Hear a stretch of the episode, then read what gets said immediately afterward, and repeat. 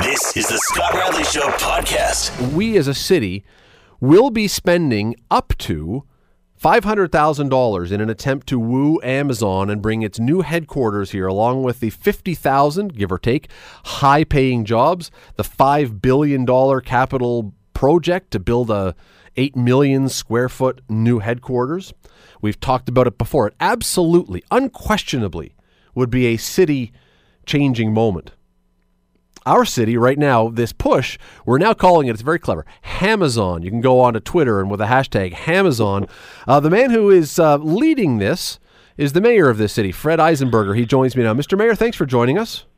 Great to be with you, Scott. I, I love the Can Twitter. I, can I can I answer the dot question? I'll, I'll put you on hold afterwards, and I'll let you do it because I know you're smart enough that you will get it instantly. And the uh, the Twitter handle Hamazon, very very creative. I love that one. Was that yours? Uh, no, that was one of our active, uh, smart young uh, young bucks that uh, came up with that. Very clever, and uh, we're going to use it. And uh, I think it's I, I think it says everything that we needed to say. It is. It is very clever. I give you that one for sure. Uh, looking at this bid, and we've been talking about this now here on this show and on Bill's show and on Scott's show and everywhere else. It's been a, a, a huge topic. Um, half a million bucks is not exactly nothing, but I'm wondering if when you look at what the pot of gold potentially at the end of the rainbow is, if it ultimately becomes a bit of a no-brainer to try and make that move. Yeah, I think uh, you know we uh, when we look at uh, what what their criteria are and what they're looking for in a community, uh, you know we can check them all off. Uh, you know Hamilton, I think, is well positioned geographically as well as we have the assets, we have the land masses available, we have uh, the international airport, and uh, and we have a uh, you know a, in our geographic regional area certainly a population base of a million and, and many more. So. I think Hamilton is well positioned, and uh, I think we're, uh, we're we're very excited and enthused to to pursue this. But I, I I must tell you that we're not just pursuing Amazon with this. So yes, we're going to put in a, a proposal. Yes, we're going to kind of put our marketing uh, you know minds together and our accounting minds and all of the things that are required to put a good uh, request for proposal in. A lot of detail has to happen there. But we're also going to position Hamilton through this as a, as a destination for others to consider as a, as a potential investment opportunity. So we're to we're to maximize the value of the money that we're going to spend here to not only uh, appeal to Amazon but to others as well that uh, that might be thinking about another location for them to invest. So how do you do that then? Once you have this bid put together, do you just print out 500 more copies and blast them out to all kinds of other businesses, or or or do you wait for them to show interest and then you send it? How does how do you do that, maximizing beyond Amazon? Well, I think it's it's a matter of uh, using the tools that we create here to to use that marketing and spreading that out to uh, to other industries, but also getting that uh, that kind of media exposure. And uh, obviously, there's uh, there's going to be an interest in uh, getting some some some vibe going that that says that Hamilton is a good place to be, and we want that vibe to kind of spread out to you know areas in North America. So we're we're going to use free media to appeal to uh, you know a broader audience to uh, to not only consider uh, us for Amazon, but to consider us for you know any other potential users that that are out there that are looking for a landmass, a, a, a well-educated, uh, well-educated uh, you know uh, community. Uh, uh, a number of universities that are training uh, computer uh, computer engineers, which is what Amazon is looking for, and uh, and an international airport and a lake port, the largest lake port on the Great Lakes, and a number of opportunities in our city that could house uh, you know facilities and buildings and uh, and um, uh, new opportunities that can land here. Is that what you you put out a YouTube video, a very nice little short uh, YouTube video, and one of the lines you had in there is "We're going to wow you." Is that is that what you're talking about, or do you have something else in mind that is going to be the wow factor for Amazon? No, I think I think we're uh, we're working on the wow factor, but I mean the wow factor is our quality of life and uh, and all the assets that I just uh, finished talking about. Uh, but we're gonna we're obviously going to present it in a uh, you know a hopefully a unique way that uh, that will uh, get attention and uh, and impress upon them the values that uh, we we like to espouse here in Hamilton. So I can't I'm not going to tell you what that is right now. We uh, it won't be a wow factor if I tell you now. So uh, we're going to make sure we're going to make sure that we uh, we we we get the you know the clever, innovative minds working on this to uh, to present it in a way that uh, that gets attention, that uh, impresses upon them the kind of the kind of uh, you know areas that they're looking for in terms of what they want to see in a uh, in a community that they want to invest in.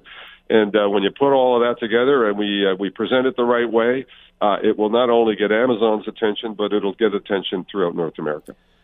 If I under, understand correctly, half of the five hundred thousand is going to be potentially taxpayer money, and half is going to be private funds. Is that correct? That's that's correct. Yeah. Does that complicate anything if we were to win? That there is then something owed to these private companies, or that they get to have first say in anything else, or does that, or are they just going in because it would? Well, why are they going in? Well, they're going in because it's good for for for business for everybody. So it's a good community effort. Uh, you know, if, if you if you manage to land something like this and and you uh, over time generate uh, you know fifty thousand more well paid hundred thousand plus jobs, computer computer engineer jobs. That is not only good for Hamilton; it's good for business in Hamilton. So those uh, that are in business have an interest. Uh, our major institutions have an in- interest. Uh, other municipalities in the surrounding area have an interest. So uh, we're going to put all of that together and have them participate in uh, something that I think uh, they can all benefit from in, in terms of uh, you know our being successful, getting on the short list, and then uh, hopefully working towards uh, you know being the being the chosen one. That doesn't mean though that we we you know we we dismiss the notion that we're going to be competing against a lot of other communities. There's no question about that. But you know what? If you don't uh, if you don't uh, buy a ticket, you you can't win.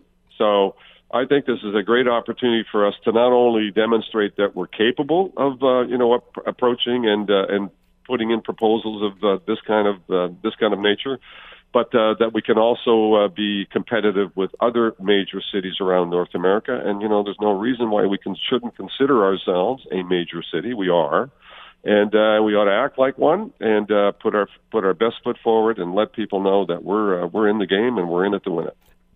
Beyond your and the city's capability as a city, are we are are any Canadian or Ontario cities ha- handcuffed a little bit by the restrictions on what a city can and can't do as far as offering incentives and offering cash bonuses and that kind of thing? Does that put Canadian cities at a disadvantage in a competition like this?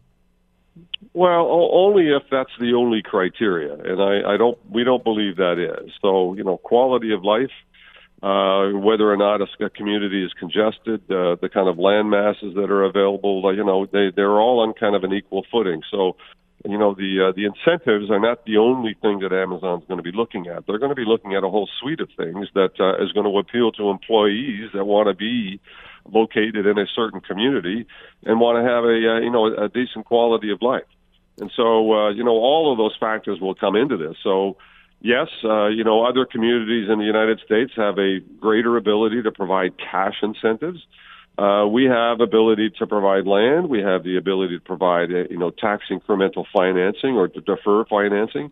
Uh, we are prohibited from bonusing in a direct way, but I, I don't think the money in terms of uh, incentives is going to be the only issue. It is much more a much broader uh, package that they're looking at that uh, that uh, you know like like international airport. Now, how many how many communities in uh, in uh, you know North America have an international uh, capacity airport? Uh, you know, right in their community. Not not not all. So certainly the major players would have that. So the Calgarys of this world and the Vancouvers and the Torontos, the Ottawas, the Hamiltons. Uh, you know, when you get to smaller communities, it's just not part of the uh, part of their kind of uh, uh, asset base. So that excludes a lot of other communities that uh, might otherwise be thinking of, of their potential. So I, I would say it's not all about incentives. It's all about quality of life. It's all about uh, whether it's congestion. It's about immigration, in fact. Uh, you know, when you look at uh, the, the challenges that uh, that the United States is having through immigration, uh, we are much more uh, efficient and much more streamlined and a much more welcoming community when it comes to immigration. And when you're going to land 50,000 more employees over 10 years, they're not all going to come from Hamilton. They're going to come from uh, varied uh, places uh, with the, the, the right skills in place.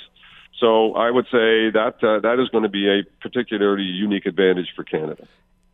You have been obviously giving great thought to this. I, I'm sure a lot of people in the city uh, have been giving great thought to this. Have you, in your mind, sort of put together the pieces of if this was to happen, where it could go? Like where where is the land or where is the space where we could do something like this within the city?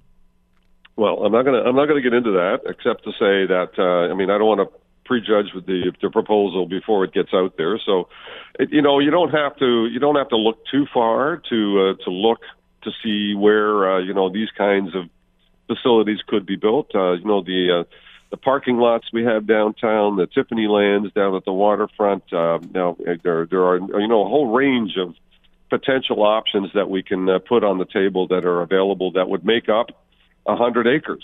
Um, you know, we're not looking, and it doesn't all have to be in one place. So their, uh, you know, their model in terms of uh, Amazon is much more an integrated model in the community with various buildings spread out throughout an urban area. And uh, you know, they're not looking necessarily for a campus or one location where it all has to go. So it, it can be spread out around the community and, and provide benefit in the uh, in the areas where they actually reside, so that the uh, there's a spillover effect into the broader community, a much more city building oriented type of development process. Doesn't have to be So Apple, have, in other words.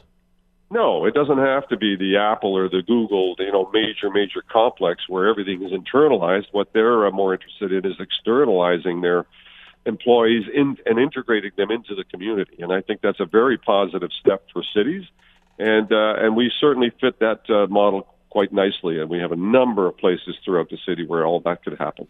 Last thing before I let you go. Um, if this was, and again, whether it's a long shot, whether it's not, but if if everything aligns and somehow Hamilton ends up at the end of the road and they say we're going to come here, how does that change the city?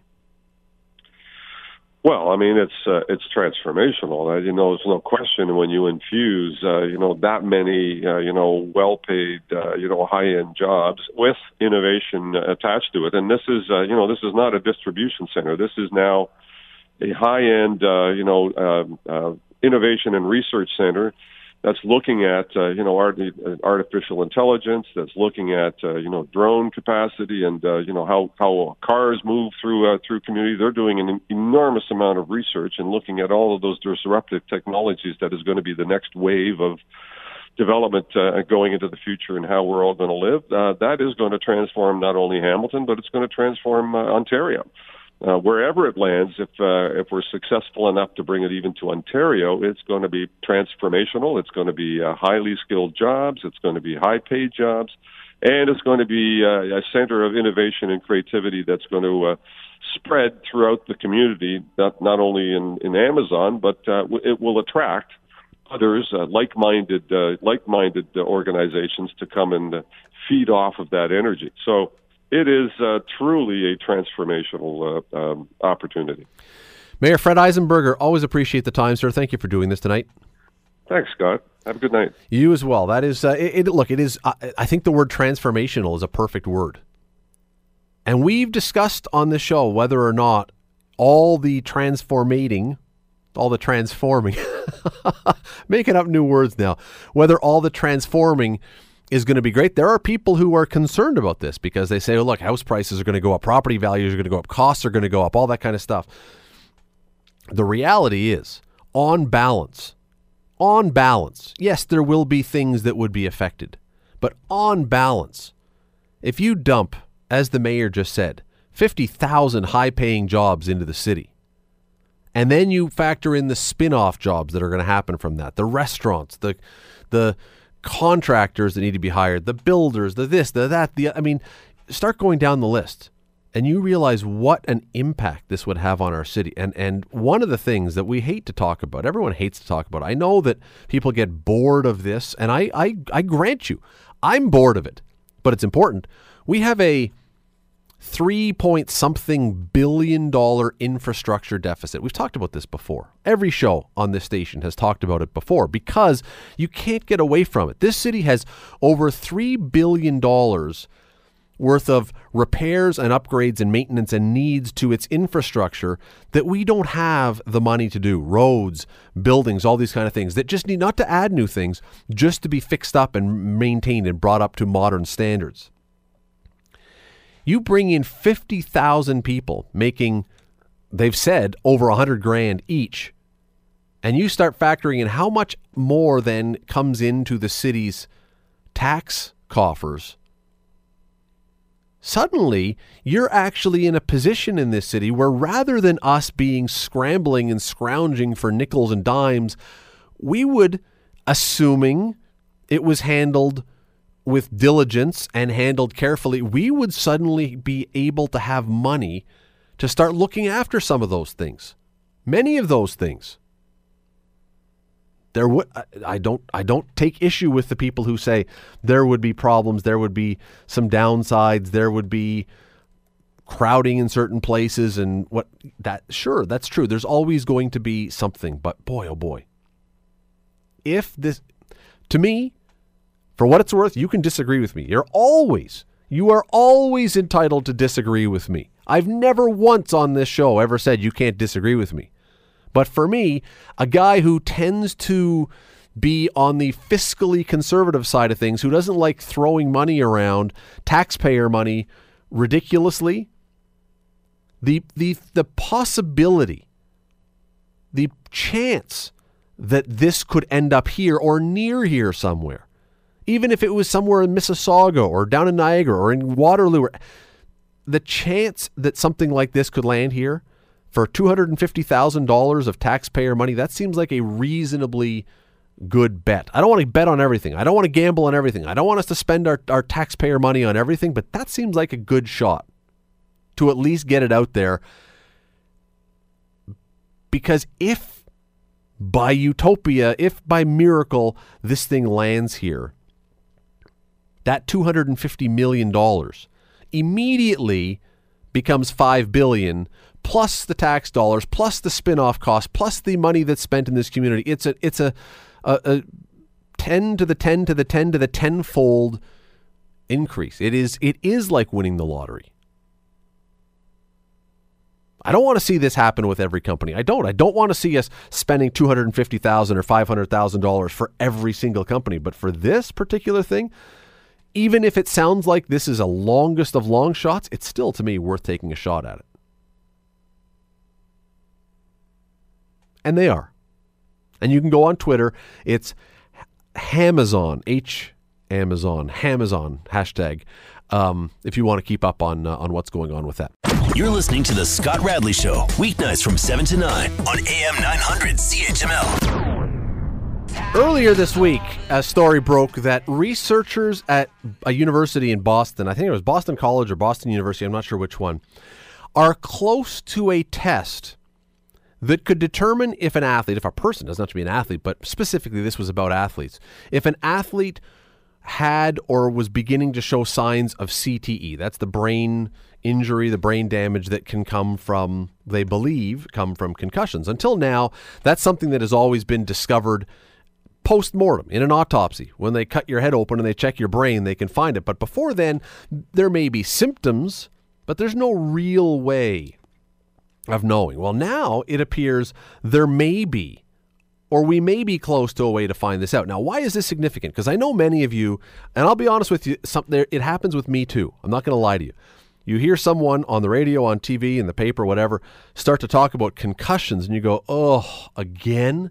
Well, here's why this is different. Here's why this is interesting, and here's why this is relevant. Because if this is true, and if doctors or scientists could now determine whether or not a player on a roster had a brain injury.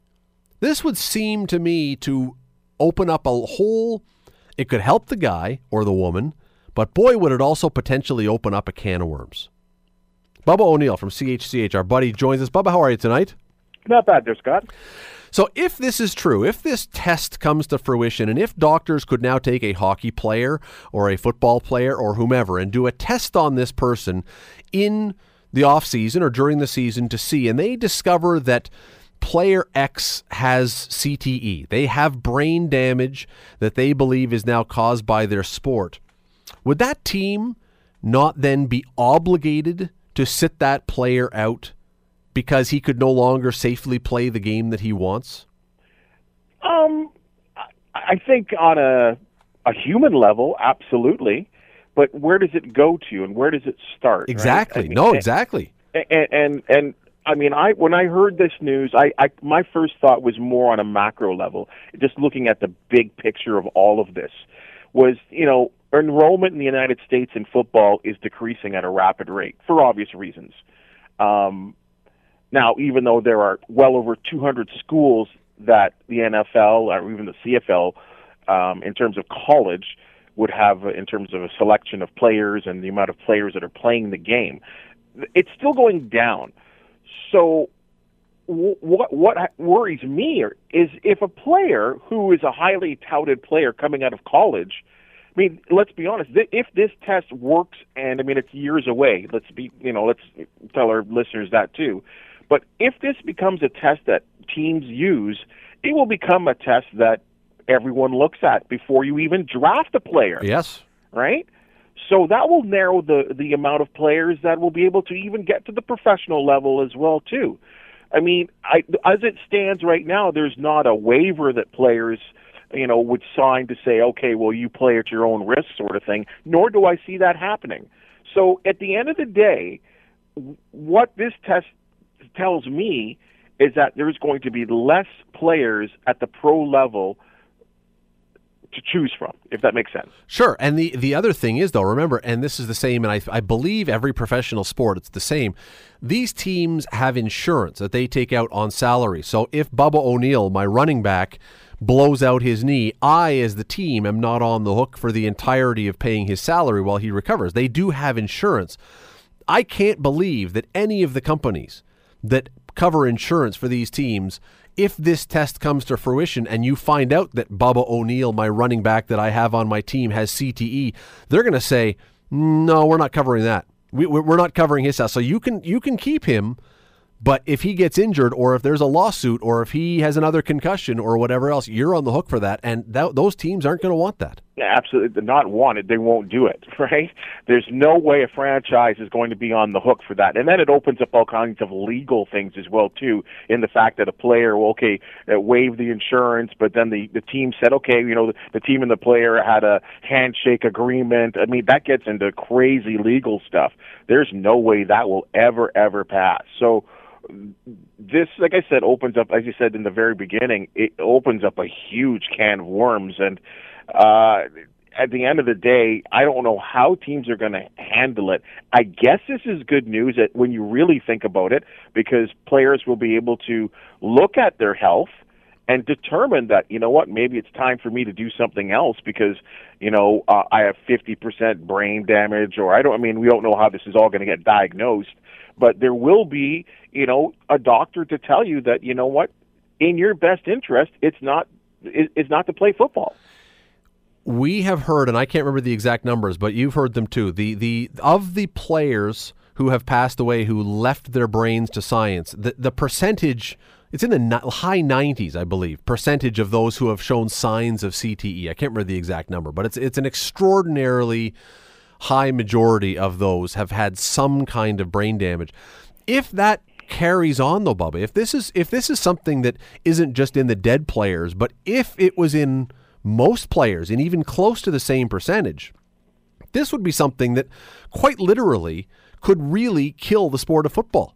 It really, I mean, this is the one thing that you would look at and say, look, if, if they can actually do this test and suddenly 90% of men who are coming out of college have signs of early CTE, there is no game. Unfortunately, I never see that. Ha- I can't see that happening, Scott. I, I don't ever see the sport not continuing uh, for all kinds of reasons. I mean, I go on and on. Why money? I don't see that, but but I but yeah, money obviously being the number one thing there. Gambling, I get on and on. But uh, I but yes, I do. But that's why I set up what I said off the top. I do believe that that can have a serious serious effect in terms of how many the pool of players mm-hmm. that the mm-hmm. NFL and the CFL will be able to choose from, and let's take it a step further. What if uh, many high schoolers are tested for the and know, parents are, will want parents right. will want their kids tested. You know that, right? So that will reduce the amount of players that will be able to even get to the the U.S. college or the Canadian university level. So yeah, I mean, will this change the sport? It quite possibly will. But I still believe that football will always continue. There will always be an NFL and a CFL. Yeah, it, it is really. If you're a football fan, this is the this may be the ultimate good news bad news scenario if this test comes to fruition. Because the good news is you don't want the guys that you're watching. 40 years later drooling and unable to speak or remember where they are or what day of the week it is. You want these your heroes to be healthy. But at the same time, if you're a football fan, you also don't want your sport to be purged of half or three quarters of the people who could be playing. And you know what? Who knows? Who knows if this study, I mean, we don't know if this is accurate, but boy, it sounds like it's got some possibilities and it'll make things very, very complicated. And not just for football. Let's be clear. This is not just going to be football. This will be hockey.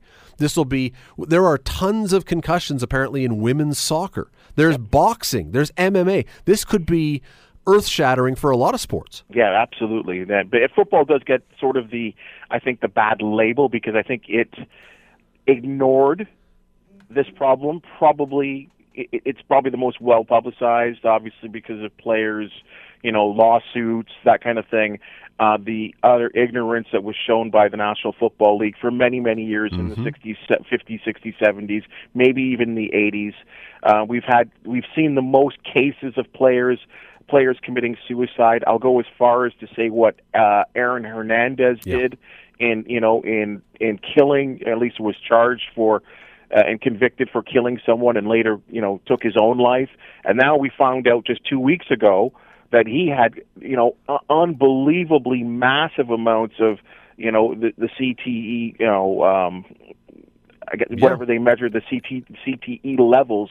I mean, so much that they said the levels were equivalent to you know a late a man in his late sixties. They'd never seen someone his age have that much before, and we don't know. We we can't say that that caused him to do what he did. He was a troubled guy even before he got into the league, but but um, yeah, it becomes very complicated. And and the other thing is players who would say I don't want to be tested. I'm I don't want to know. I don't want to have any idea what's going on. I would rather just play and take my chances. I go back to the teams and the insurance companies, and they're going to say, mm, "Yeah, you know what? Uh, no, you we got to know because if something happens to you, we're not yeah, we're not going to be on the hook for this." Yeah, Scott. If this, if this, if this study comes true and this becomes a proven way to prove that, I believe that every that every player will be tested at probably every level. Just like you know what, it'll be just like drug testing in the Olympics. Absolutely. It'd be different, but same kind of thing. You you want to play, you take the test. Absolutely. Let's stick with football for a second, but on a different note, because we heard this week that the CFL has said that conditions have been placed on Johnny Manziel. Of course, the, the long story: Johnny Manziel, former Texas A&M college superstar quarterback, went to Cleveland to the Cleveland Browns. Did not have much of an NFL career, has trouble with cases or allegations of domestic violence, with partying. He's on the Hamilton Tiger Cats negotiation list. They show some interest in signing him. The league says, you got to talk to us first. And now the league has said, you may be eligible next year if you keep your nose clean, uh, but not until next year. First of all, any doubt in your mind that he will be in the CFL next year with, with someone? If I put my doubt level on a percentage, it would be one percent. He's going to be playing for somebody in the CFL. Somebody. I, I I'm going to tell you. I'm going to raise it to two percent. That's my level of doubt that you know right now, when we go to Tim Hortons Field um, for press conferences, I'm going to say on a regular, there's probably you know you know your colleague Drew Edwards. There's there's probably a selection of four to six media members there. I'm going to tell you that in the beginning of June in training camp, that that room will need to have an overflow room. There will be so much coverage of the, of this guy being right here in Steeltown, right here in Hamilton. Johnny Manziel, Johnny Man, Johnny Football, you know, the comeback kid getting his career going right here in this city, and and it's going to be a reality. ESPN, CBS, Fox, CBC, TSN, Sportsnet, CHCH, CHML, everyone will have a representative there. This is going to be a huge story. And it won't be because they all want to see him play football. It'll be for the same reason that there's going to be 7,000 cameras at a at a Nevada jail on Monday when O.J. Simpson is released. yeah. Because they want to see if Johnny Manziel is going to implode again because the guy, the biggest story for Johnny Manziel often has been the off-field stuff more so than even the on-field stuff. Yep. And so you're you're, you're not wrong. You're not wrong at all. It's going to be huge. Now, is he the guy though that the Hamilton Tiger Cats should be signing? Because they have his rights right now. I'm going to say yes. I mean, I I've watched him, you know, at all levels. I mean, he was one of the first rookie players to ever win a Heisman Trophy. When you look at a lot of his stuff from the NFL, there are some spectacular plays. He has a natural instinct at that position, which I think is perfectly suited for the Canadian Football League. His ability to run, his ability to pass, his ability to pass on the run. I could go on and on with his skill set. Now, is he prepared to mentally focus for 20 to 25 weeks and lead a team? That is the question that will have all of those cameras and all of those reporters will be following him to see if he is. You know, he said even on his on his um, Facebook post, you know, after the decision was made from Randy Ambrosie, the CFL commissioner, to to say wait till 2018 and reapply, basically to see if we can approve a contract he, he basically said, I'm ready to play. Now, I will give him the benefit of the doubt. People are allowed to have second chances in his situation, not the Art Briles situation, but in this situation, he's. I think he's. I think we all should give him a second chance. And I say this respectfully, in the eh, maybe not for all of us, but and I said this on the show uh, on CHCH the other night. I can look at my life, and then when I was 21 or 20 years old, and I'm a much pers- different person than I was at that age in terms of maturity and responsibility. And to the best of my knowledge, you didn't have twenty million dollars in your pocket. Eh, boy, can you imagine? You know, I mean, and he has been a a gifted one, you know, in terms of privilege, going all the way back to his high school days, right? So no no wonder this guy's head was probably not in the right place. But he maybe he's come to the conclusion that hey, I was born to play football. I missed football. I want to, you know, be great one day. And if this is the opportunity that he needs, I'm I'm looking forward to seeing what happens. I just hope when he shows up, and I I really think he will be in Hamilton that when they give him the map of Hamilton, someone at the Ticats office will have taken an eraser and wiped out Hess Village, so so he doesn't even know about the place. Just you'll have, don't. You'll have bigger fish to fry like King Street West. Well, I suppose. I mean, we got only a minute here. Do you th- do you see any way the Ticats trade him rather than signing him? Because whether or not he can play, the one thing you know, and the Ticats have had a very difficult off the field season. I think selling some season tickets is going to be tough. I think the Ticats keep him, if only because for exactly what you talked about a moment ago, you'll be able to move some tickets if you're selling saying Johnny Manziel is going to be here. You darn tootin', and and, and I'll tell you why. Because in my opinion, Zach Collaros has, has played his last game as a Tiger Cat. Uh, Jeremiah Masoli is a free agent at the end of this year, so I could easily see you know some type of movement with Collaros, and uh, maybe Masoli comes up comes back, and the job will be you know up for grabs between the two, Manziel and uh, and Masoli. It would be interesting, and I use though, and I'm I'm trying to choose a word, and, and I I'm being trying to be uh, understated. Interesting, I think, would be the nicest, most understated way to say what it might be by next year. It, you know, it could end up being a great story because the way it sets up with the CFL contracts, the way they're designed now, he would be here for a minimum of two years. Or it may be interesting, or June Jones may be standing in the center of the field wearing a, a top hat and uh, and tails uh, for a jacket, with a big you know conductor thing conducting the circus from the middle of the thing. Who knows what it would be like? Who knows if June Jones will even? I mean, there are so many questions about this right now, but I think Johnny Manziel is right at the top of that list. Uh, listen, always appreciate it, sir. Thank you for your time. We'll be watching you at eleven o'clock tonight on CHCH. Thanks. Uh, much appreciated the time. Great stuff. That is uh, Bubba O'Neill from CHCH. You can, uh, as I say, see him at 11 o'clock tonight. Johnny Manziel, there is no question. Whoever gets him, whether the Ticats trade him or keep him, he will move tickets, and that's why I think he will be here. They need to move some tickets this year. That Art Briles thing hurt them, justifiably so. They need to move some tickets and make people forget about what happened this year. That may be the the way to do it. Circus or not, that may be the way they think they can do it. You're listening to The Scott Radley Show, weeknights from 7 to 9 on AM 900 CHML. If you were, I don't know where you would have been today if you did not hear people talking about Hugh Hefner. Everyone knows who Hugh Hefner is, right? Hugh Hefner was the guy who started Playboy. He passed away last night, late last night, I guess it was, uh, at age 91, still in the Playboy Mansion. I don't know if uh, he ever actually stepped out of the Playboy Mansion. That seemed to be the, for the last number of years, he seemed to be housebound in the Playboy Mansion.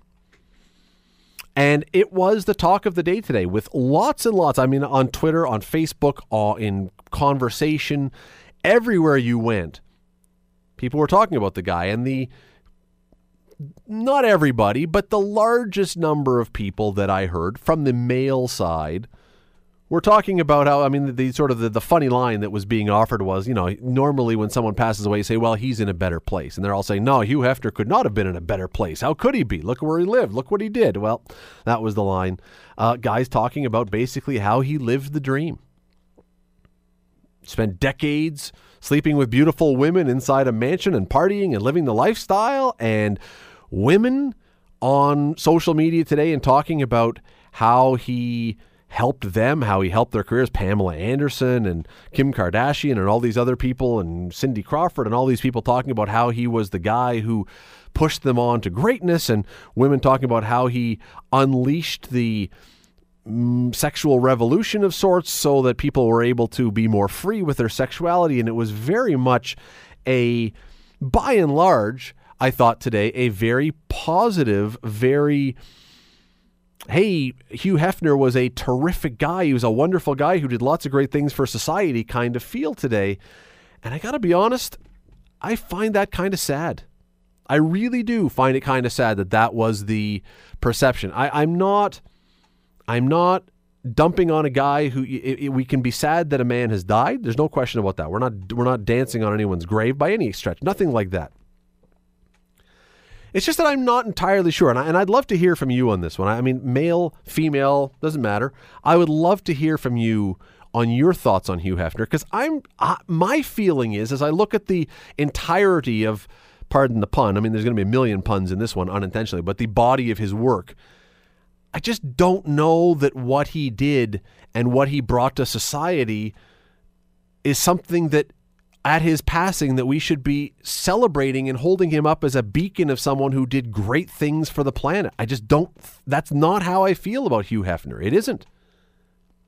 He may have been a wonderful man, but the stuff that he did, I'm not sure it's something we should be celebrating and reveling in of the great things that he brought to the planet. If you want to call in on this one, 905 645 3221 or star 9900. Those are the numbers if you want to jump in on the Hugh Hefner discussion. But here's why. Here's why I have a problem with this.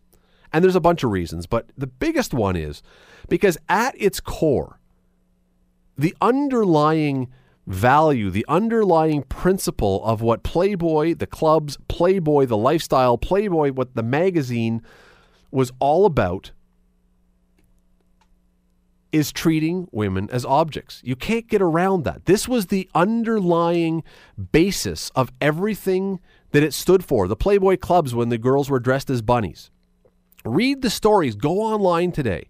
Go back and read the story that Gloria Steinem. Now, I'm not I'm not a huge Gloria Steinem fan. She has done some great things. Gloria Steinem, hmm, but she went undercover at Playboy clubs. She had an agenda. I understand this. But you talk, read about others as well. The stuff that the way the women were treated was not exactly, you know, it wasn't the highest level of equalness. It wasn't the highest level of equality.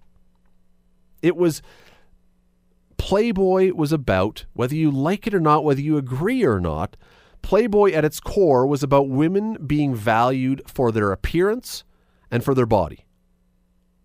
That's all the other stuff that you want to say about Hugh Hefner, that's where it starts. That is what this thing is based upon. Which I got to be honest then is why it was so confusing to me today to hear actually so many women talking, saying such lovely things about his achievements and his impact when he passed. Because I don't understand. I, I really don't understand. And again, I would love for someone to try and explain this to me. I don't understand how any feminist could defend this, could defend him, could say that he is someone who brought great things to our society. We'll get to some of the stuff that he is said to have done, but at the bottom, the core, the foundation of everything that he stands for was that women are bodies and to be judged on the quality of that body. Just if you've ever seen a Playboy magazine, and basically everybody has, you know exactly what every single pretty much Playboy playmate looked like. It was the same body type. It looked like Barbie. Small waist, big boobs, big hair, beautiful face. But we're at a time, I mean, our prime minister tells everybody all the time that we should all be feminists, that it's all it's all about equality. It makes it difficult for me to understand how then you can turn around and say that what he did was helpful or good or all about equality.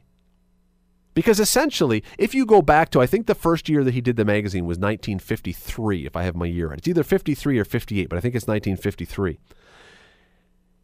What Hugh Hefner did was take soft porn. It was soft porn. It's not like some stuff, but it's he turned porn into a mainstream thing.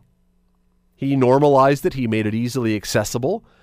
And who was it back then? Who was the who was it uh, and still probably up until the end. I mean the magazine's still going, but who was it who got that access? When we talk about how he made this accessible, who got access to this? Well, go on Twitter today or talk to people. The guys who are on there talking saying, "Hey, way to go Hugh Hefner, great job. Thanks for." What are they thanking him for? Well, they were basically saying because they got to see the magazine when they were kids because dad had one or Uncle Bob had one or their older brother had one or the neighbor had one.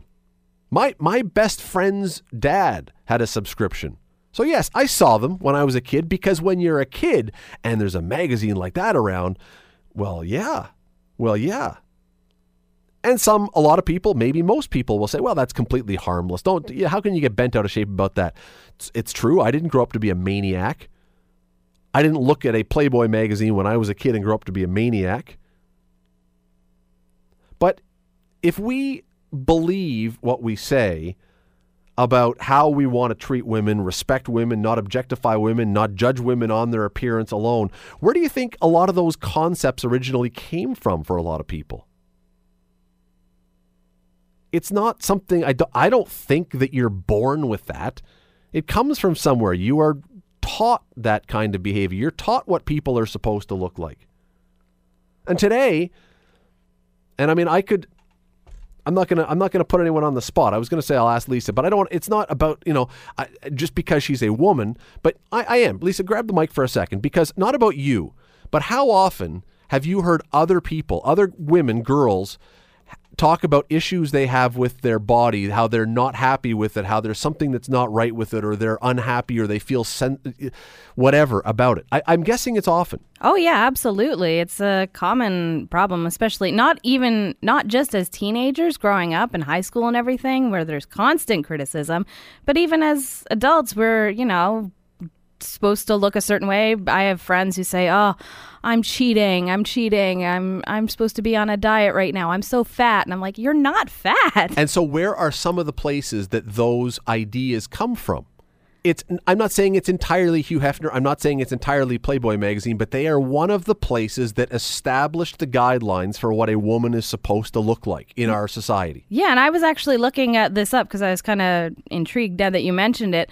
Uh, apparently, his for, uh, former uh, Playboy bunny and his former uh, girlfriend released a memoir in 2015 saying that he would encourage body issues, like body image issues, between his girlfriends to you know for competition. That's not great. So, yeah, so we have women. We're talking about it's a huge issue now that we talk about it that women, young girls, teenagers have eating disorders, have other body issues. Well, again, it's not all on Hugh Hefner. I'm not putting it all on Hugh Hefner, but he was one of the leading, the front of this line of things that I. Again, maybe I'm completely missing it. I wasn't old enough to be around in the early 1950s. But I don't recall when you go back and you read stuff about the 50s, you didn't hear women maybe they were, but as worried about how their bodies looked back prior to all this happening. You're flawed. You need something to fix. Hey, get some get some work done. Get whatever. But at this point, see here at this point. Well, let me hold on. Oh, he hung up. We'll get if if he wants to call back, he can call back. I'm sorry, I left one of our callers on hold there for too long. But at this point now, because the people who are those who would look at the body of work that Hugh Hefner done, they look at this and they change the topic a little bit and they say, yeah, okay, this was about sex and this was about naked women and this was about centerfolds and all the rest. But more than that, this was about free speech. That Hugh Hefner was a champion of free speech. He's a hero for being a First Amendment warrior, much like Larry Flynt with Hustler magazine and other people. Well, that's that's there is something to that. There is a point that you make where you say yes, and we just talked about it last night. We're talking about the kneeling with a flag, the anthem, all that stuff. You either believe in free speech or you don't. So there is that, and that is that is some kind of defense, but at the same time, Look at our society. If this was a guy who broke the boundaries and made the world a safe place for people to have unpopular or against the grain opinions, we haven't really come all that far. We are no great society for free speech. We like free speech only as much as we agree with free speech or it's convenient for us. He didn't really break down the barrier so that everybody could say everything they want. I mean, I, I, I couldn't help but think of this today. Someone mentioned the name, and I kind of went, wait a second. Tim Tebow, everyone knows Tim Tebow.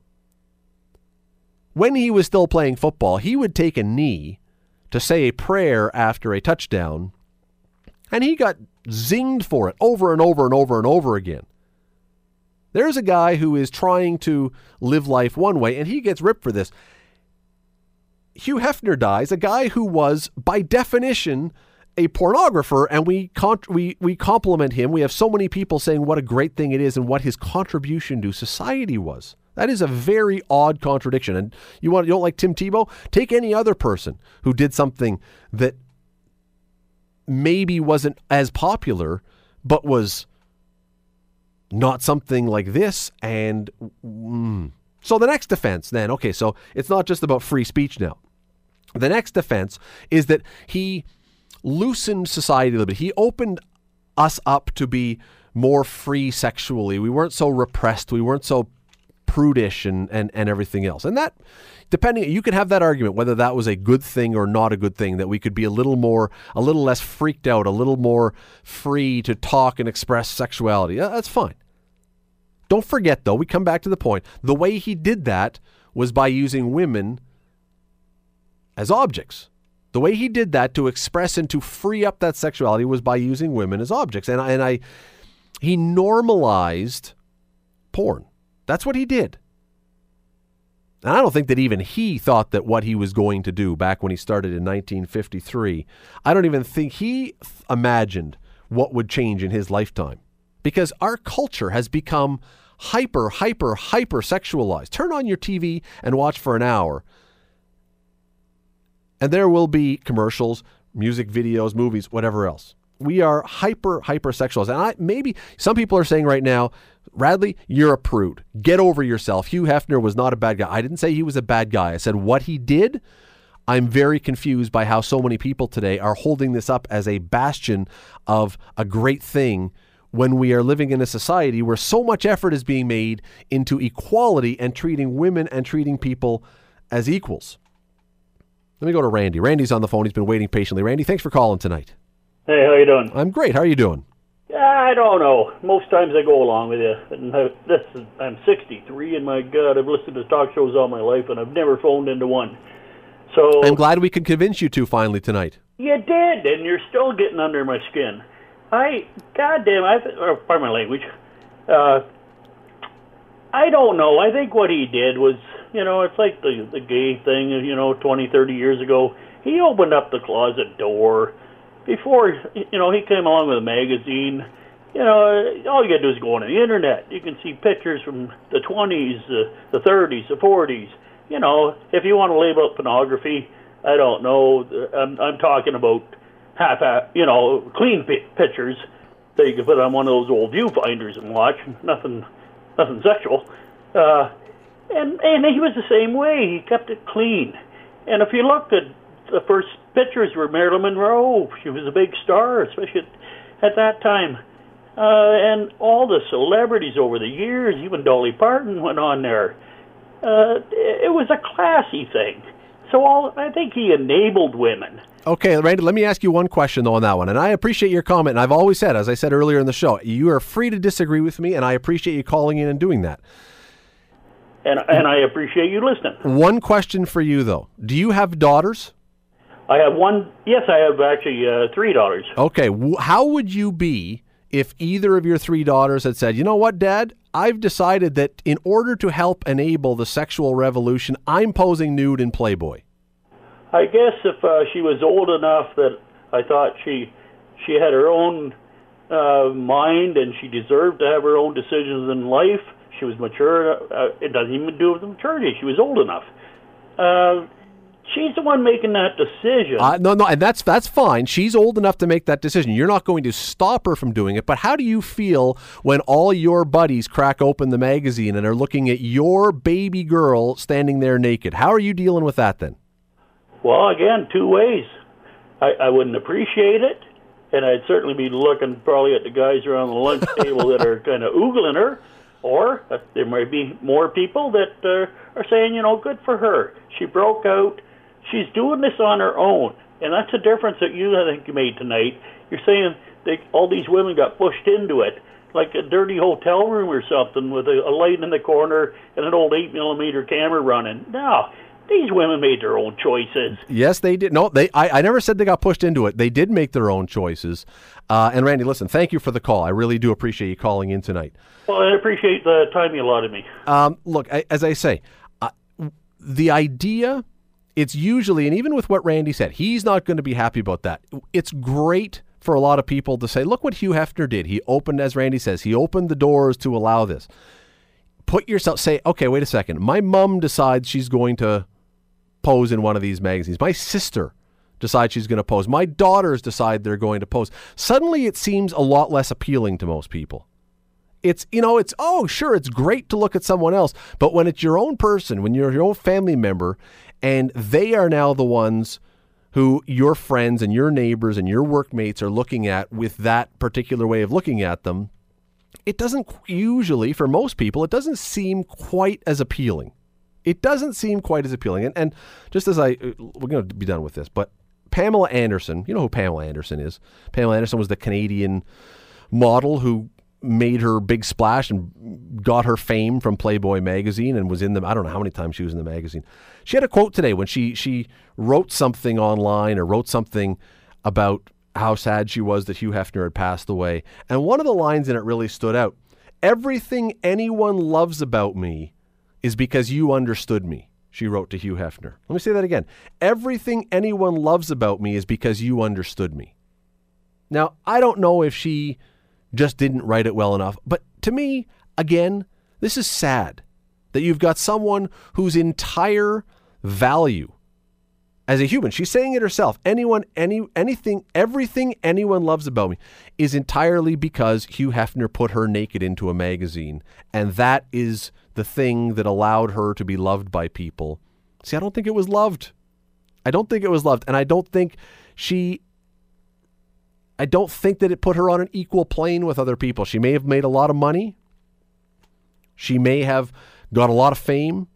I don't think it with Hugh Hefner with this magazine. Look, you can disagree. As I say, I'm, I'm entitled. You can call me a prude, all those other things. But if we are really a society that talks about equality and talks about women not being objects and talks about people not judging people solely on what they look like. If, if, listen, if we want to go down that road and if that's how we want to be, I think we're going to find an awful lot of people who become an awful lot less happy when all the good-looking people are suddenly the ones getting all the jobs and all the promotions. We don't like to do it on that basis. But that's what this was all about. That's what this was all about. That's why I, I, I say today I was very I was very puzzled by all the plaudits for Hugh Hefner. He was a man who clearly had tons and tons and tons of talents in the business world, and the publishing world. He was a very intelligent man. I was reading today something that his IQ might have been over 150. He was a guy who had a lot going for him.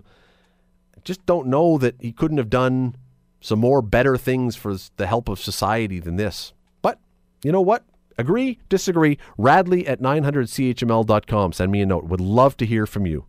And again, if you want to disagree, fire away. Love to hear from you. The Scott Radley Show, weeknights from 7 to 9 on AM 900. AM 900 CHML.